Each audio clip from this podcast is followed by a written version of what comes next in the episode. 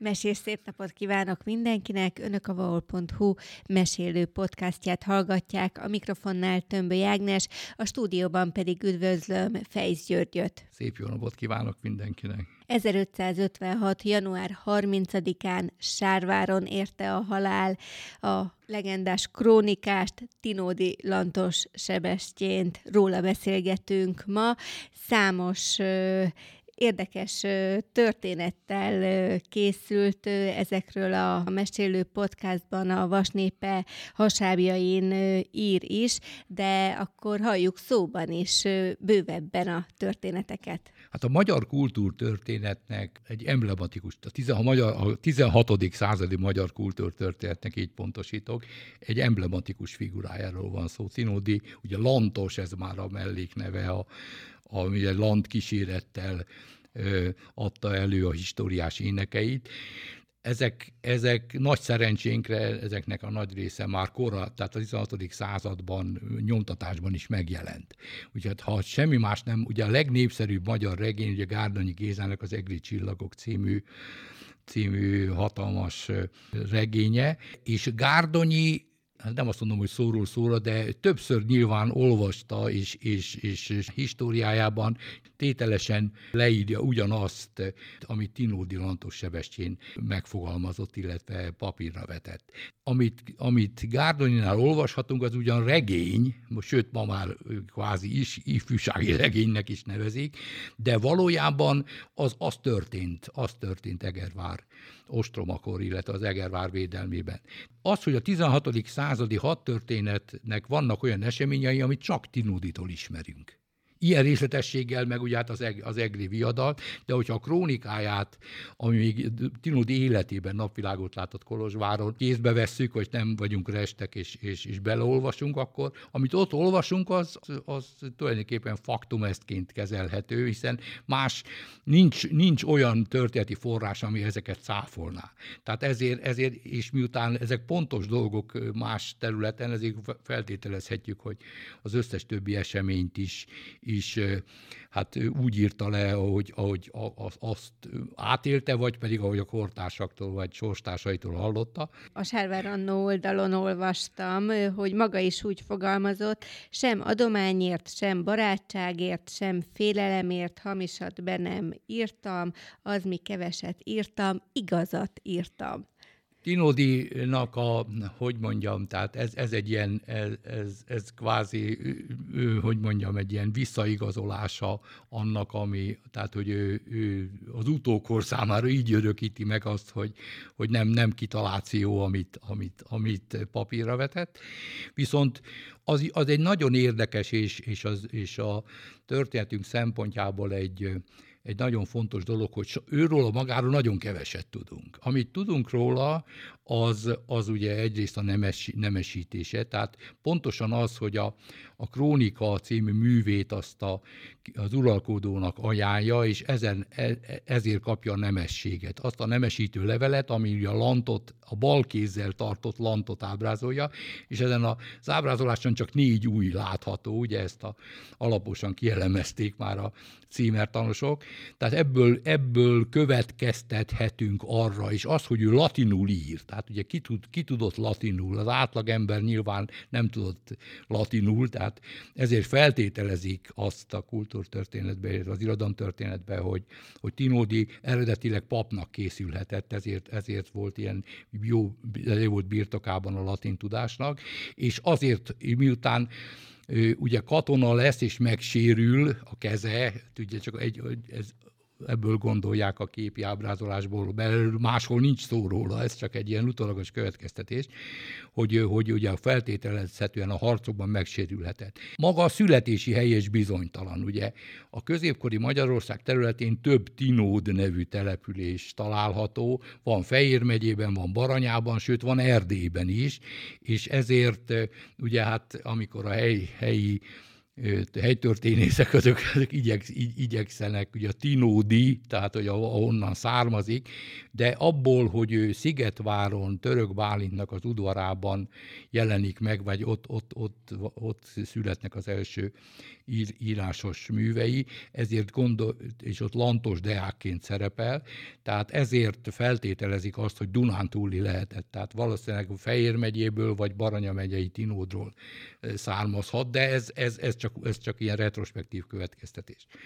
Az viszont kétségtelen, hogy mikor miután török Bálint, ugye tudjuk azt, hogy Buda elestekor török fogságba esik, és később aztán a hét toronyban hát hét toronyba kerül, ugye fogságba, és ott is, ott is éri utol a halál. Tehát attól kezdve, ugye, hát nincsen, nincsen ura a Tinódinak, és, és így kerül kapcsolatban Nádasdi Tamással, a későbbi Nádorral, és ugye az ő kíséretében járja be Magyarországnak ezeket a híresek. Gondoljunk bele abba, hogy a 16. században vagyunk. Tehát ezelőtt 200 évvel is még egy, egy pesti út az minimum három napos dolog volt, ma ezt mindennel együtt az ember egy fél nap alatt megjárja Budapestet, hogyha, hogyha, tehát ugye az egész más világ volt akkor. Tehát az, hogy ő eljut ezekre a, ezekre a helyekre, ahol, ahol a, a historiás énekei eh, hát játszódnak, illetve ezeket a történeteket, ezeket nyilván úgy, úgy szerzi ezeket az információkat, hogy ugye jelen van, és illetve beszél olyanokkal, és ez pedig csak úgy, volt, úgy lehetséges, hogyha Nádor kíséretében ugye járja az országot. Tehát ez körülbelül ennyit, és annyit tudunk még róla, ez is levéltári forrásokból derült ki, hogy Kassán szerez polgárjogot, ott is él. Úgyhogy ezért nagy, nagy kultúrtörténeti kuriózum, ez, ami 1908-ban a Századok című folyóiratban Kárfiöldön levéltáros tollából megjelenik, akinek az volt a feladata, hogy a Nádasdé családnak az iratanyagát rendezte, és ott találja, ott olvassa végig azokat a azokat a leveleket, azokat a missziliseket, amelyeket Perneszi György uradalmi számtartó tiszt ír urának, Názasdi Tamásnak. És ebben van egy fél mondat, hogy ez év január utolsó napján Tinódi Sebestyént a sári atyák mellett örök nyugalomra helyeztem. Mert ez nem pontosan szó, nem szó szerint így van, ez egy latin nyelvű levél, aminek a fordítása ugye ezt jelenti. Na most ez 1556. Most gondoljunk bele, és, ez, és a, a publikáció meg 1908-as, tehát gyakorlatilag majdnem 500 éven keresztül senki nem tudta, hogy, hogy mi történt Tinódival. Ugye nem, mint hogyha mondjuk bárkit érdekelt volna a dolog, vagy hát nem tudom, hogy mennyire érdekelte, de egy biztos, hogy nagy visszhangja nem volt a dolognak, mert Századok című történeti folyóirat 1908-as év folyamában olvasható ez a publikáció, és a Tinódinak a, a, a, hogy mondjam, a, a Tinódival kapcsolatos megemlékezések meg majd több mint 25 év múlva kerülnek sorra. Ugye ez is egy, ez is egy érdekes kérdés, hogy, hogy, hogy ez, ez... Miért alakult így? Hát így van, hát ugye különösebben nem, hogy mondjam, szóval nem lehet ezt pontosan tudni, hogy, hogy mi volt ennek az oka. Egy biztos, hogy a, de ezt a, ezt a sajtóból én így rekonstruálom a dolgot, hogy Ugye 1532-ben van ugye a kőszeg ostroma, és ennek a 400. évfordulója az 1932-ben van, ami hatalmas ünnepség. Ugye tudjuk azt, hogy a hősök tornya, ami ma látható kőszegen, ez akkor készül. Tehát a kőszeg város ugye ezt a 400 éves diadalt, ezt, ezt, ezt emlékezetessé úgy tette, hogy hősök tornyát építette, és, ez, és ott, ott dombormű készült, ami a várostromot, és Jurisisnak az emlékét ugye megörökíti. Na most nem, nyilván nem véletlenül, ugyan soha sehol nincs így leírva, de ki lehet következtetni, hogy 1932-ben hirtelen, ugye, ö, hát hogy mondjam, Sárváron is kigyulladnak a lámpák, és, és ugye hiszen itt, itt halt meg Lantos Sebestyén, és elkezdik, szép, van, a nagy ünnepség van, megemlékeznek róla, Rumi Rajki István szobrászművészt kérik fel az emlék oszlop elkészítésére, ez el is készül, és 1933. októberében felavatják ezt a, ezt a, ezt a Tinódi emléket. Ez Na most hol volt helyileg? Ez a, a várnál? Ez, ez a, hát a, a, a hősök kertjében ugye úgy, úgy szól a, a korabeli hogy mondjam, tudósítás. Ugye hát ez a várkertben, a várkertben állítottak, hogy pontosan hol sajnos ma már nincs meg ez, ugye ezt, ezt a Rumi Rajki István életéről szóló kötetből tudjuk, hogy ez az eredeti alkotás elveszett.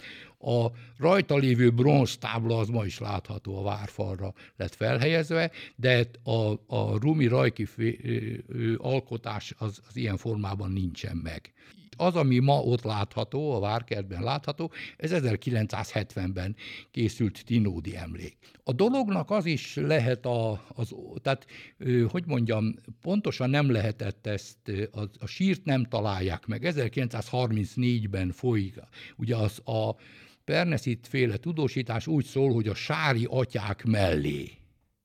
Na most ugye Sárváron nem volt, nem volt kolostor Uh-huh. Tehát ugye, és ráadásul a Sárvár városnak a, a, a középkorban a, a plébánia temploma az a mai sárközség, vagy a későbbi sárközségnek a, a Szent Miklós temploma volt, és ezért ott, kezdik, ott kezdődnek az ásatások, meg is találnak régi sírokat, de az ebből előkerült leletek, ennek pontosan megvan a, a dokumentációja a Nemzeti Múzeumban női sírként azonosítják azt, amit a korabeli ásatások során elég. Tehát az egész biztos, hogy az nem Tinódi sírja volt, mert valami női ruházatról a maradványai kerülnek elő. Ez, ez, ez részletesen sokat foglalkozik ezzel a, a, korabeli vasi szemlében is jelennek meg erről tudósítások, meg megvan a régészeti jelentés is, meg a, a, a Nemzeti Múzeumi szakvélemény is megtalálható a levéltári anyagban. Megpróbálják ezeket a, ezt a levelet, mert ugye semmi más, mint ez a Perneszitnek a levele Nádasdihoz, de ezt nem lehet másként értelmezni, hogy ez most hogy mit jelent az, hogy a sári atyák mellé, hát ezt, ezt, ezt, ez nem derül ki. Egy biztos, hogy a Faludi Ferenc társaság, amely a, nagyon fontosnak tartotta a Vasvár megye kultúrtörténeti emlékeinek a megőrzését és megörökítését, az Csári templom falára helyezi el a tábláj, emléktábláját 1935-ben, ugye a dátum szerint, ez ma is látható, bárki Sárváron megáll a Sári templom mellett, akkor a falba illesztve megtalálja ezt a márványtáblát. Tehát pontosan nem, tehát hogy helyileg nem, a sírt nem találták meg, legalábbis akkor. Azóta hogy nem tudom, hogy keresték-e, de erről dokumentációt, vagy ennek dokumentumait én nem találtam meg.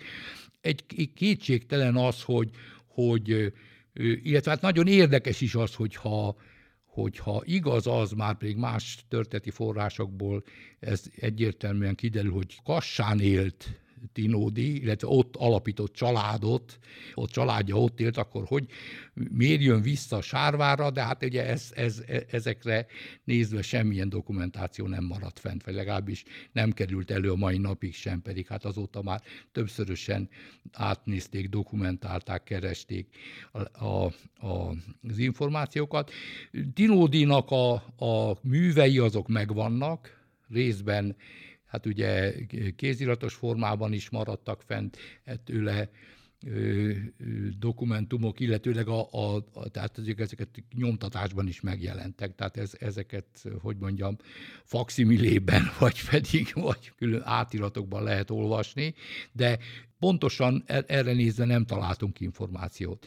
Ez, a, ez az 1908-ban, hát most már ez is több mint egy évszázada, hogy, hogy előkerült, de a dokumentum mai napig megtalálható az országos levéltárban van a nádasdi anyag, tehát ott, ott ez megvan. Tehát ez, ez a mai napig létezik. Latin nyelvű levélről van szó, hogy azt említettem, és ennek, ennek több fordítása jelent meg, azóta már nagyon sokan foglalkoztak ezzel a kultúrtörténeti emlékkel. Így, így hát szik transit gloria mundi, mondhatnánk azt is, hogy így múlik el a világ dicsősége. Hát ugye ennyi marad meg belőle. Tehát, hogy mondjam, a, a magyar kultúrtörténetnek minden esetre egy nagyon fontos személyisége Tino Dilantos Sebestyén. Az irodalomtörténet nem is győzi hangsúlyozni, hogy az ő strófái, az ő általa papírra vetett hát hogy mondjam, sorok azok, azok milyen nagy befolyással voltak, kimutatható módon a, a későbbi évtizedek, vagy akár úgy is mond, hát minden esetre a 16. századi magyar hősi költészetre az, az, az, az egyértelműen ennek a genezise az Tinódihoz köthető. Sárváron a gimnázium is Tinódi nevét viseli, és itt is helyeztek el egy domborművet, Német Mihály szobrászművész alkotása.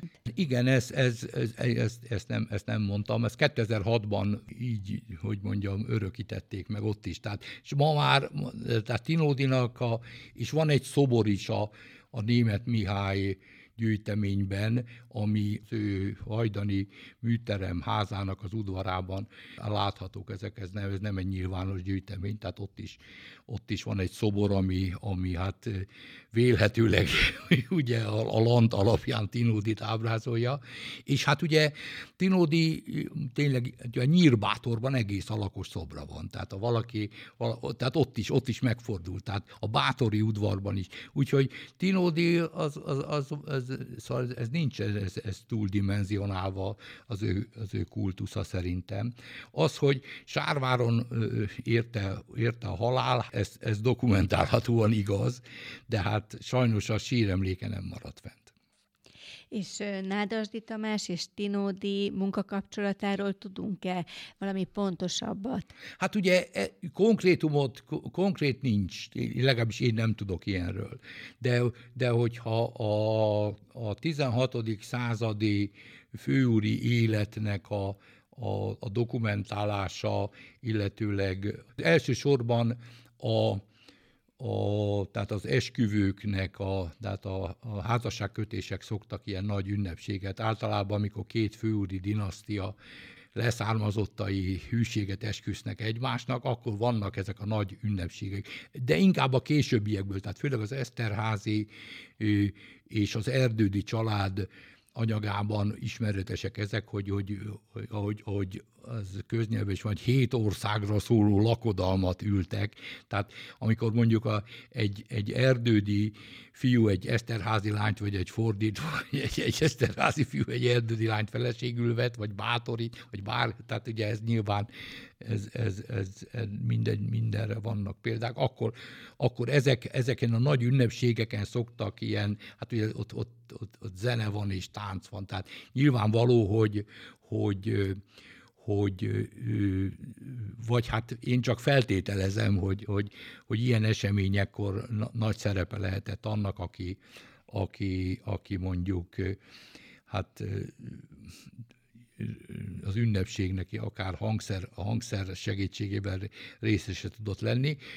Nem, nem maradt fent Tinódinak olyan, legalábbis olyan, ami mondjuk Nádasdi dicsőítő éneke. Ilyen, ilyen, ilyen, ilyenre, ilyen, ilyet én legalábbis nem olvastam tőle, de meg nem is ez volt, tehát egy más szerepe volt ennek, hogy pontosan mi volt az ő feladata, erre nézve sajnos nincsenek, nincsenek adataink. De az, hogy amikor a halálesete megtörténik, ezt külön megemlíti az uradalmi tisztartó, ez, ez fontos. Ugye, hogyha a levelet szó szerint idézzük, akkor ugye ebben benne van az, hogy, hogy hogy, hogy, hogy, hogy mit is jelenthetett ez. Azt mondja, hogy Tinódi Sebestyén, aki egy hó, a hónap utolsó előtti napján helyeztem el a sáriatyák mellé, immár megvetve ez földi muzsikát Istenhez tért, hogy ott az angyalok közt sokkal jobbat tanuljon.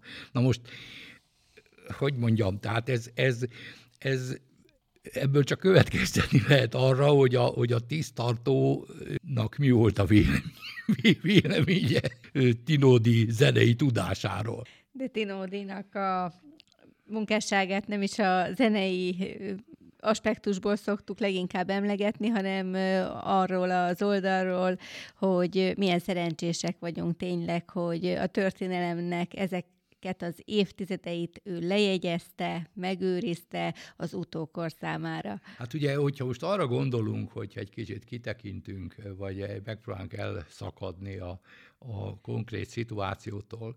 Ugye 1526-ban volt a Mohácsi csata. Hamarosan ennek az 500. évfordulója lesz.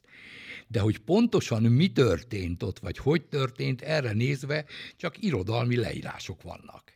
Tehát az, hogy valaki egy, egy évtized múlva, ugye a Brodarics István papírra veti a ő, ő, aki személyesen jelen volt, most gondoljunk bele abba, hogyha én a, ha én, ami mi történt tíz évvel ezelőtt, azt nekem most hirtelen le kellene írnom, még akkor is, hogyha valami jelentős esemény volt, mondjuk az életemben, hogy csak más nem mondjak, mondjuk az egyetemi diploma osztómat meg kellene, meg kellene örökíteni, akkor, akkor hát ugye az pontos, a tör, pontos történetnek el lehetne azt fogadni. Én így emlékszem a dolgokra. Na most ugye sokan sokféle dolgot írtak, de vannak olyan események, vannak olyan történések a 16. század magyar történetében, amit csak Tinódi írt le. Na most ugye nincs, nincs más, tehát nem tudjuk azt, azt megmondani, hogy, hogy a Szigetvár viadala az, az vajon történhetette másként, vagy amit a, amit a, a bátoriakról ír Nyírbátor kapcsán, hogy az, az, az vajon pontosan így volt-e, Úgyhogy ez, ezek, ezeket sajnos nem, nem, nem tudjuk. Ugye Szondi két aprógyára gondoljunk, mert ez is a 16. század. Ugye ott is, ott is mi marad meg belőle? Mire emlékszünk, vagy mit tudunk róla? Azt, amit Arany Jánosnál olvastunk, vagy hallottunk. Aztán, hogy Arany János jól interpretálja-e azt, amit, mert ő is nyilván valakitől hallotta, hiszen már az esemény akkor 300 éve volt, amikor ezt papírra vetette ezt a hőskölteményét. Tehát ezek, ezek nagyon, nagyon hogy szubjektív dolgok. Tehát nehéz, ugye sokszor van is erről vita, hogyha történés szakmai körökben szokott ez előfordulni, hogy hogy, hogy mondjuk akár, akár a kőszegi ostrom, hiszen most az közelmúltnak a, a Giovio nevű olasz történész írja le egyedül azt, hogy Szent Márton megjelent a falakon, és ennek köszönhető a a törököknek az elmenekülés. Na most ugye a magyar történetírásban a Szent Márton megjelenéséről nincsen szó, de hát mégis van, van olyan korabeli forrás, vagy közel egykorú forrás, ami, ami, ami így interpretálja a Jurisics féle győzelmet erről is egyszer külön beszélgethetnénk. Nagyon szépen köszönöm a mai tartalmas beszélgetést Fejsz Györgynek, hallgatóinknak pedig a megtisztelő figyelmet. Mai podcastunkba ennyi fért, hogyha tetszett, akkor lájkolják a Mesélő podcastot, és hallgassák meg korábbi adásainkat is a vaul.hu oldalon, a podcast linkre kattintva, vagy Spotify-on. Fejsz Györgyöt és Tömböly Ágnest hallották. Köszönöm szépen a figyelmüket. Viszont hallásra!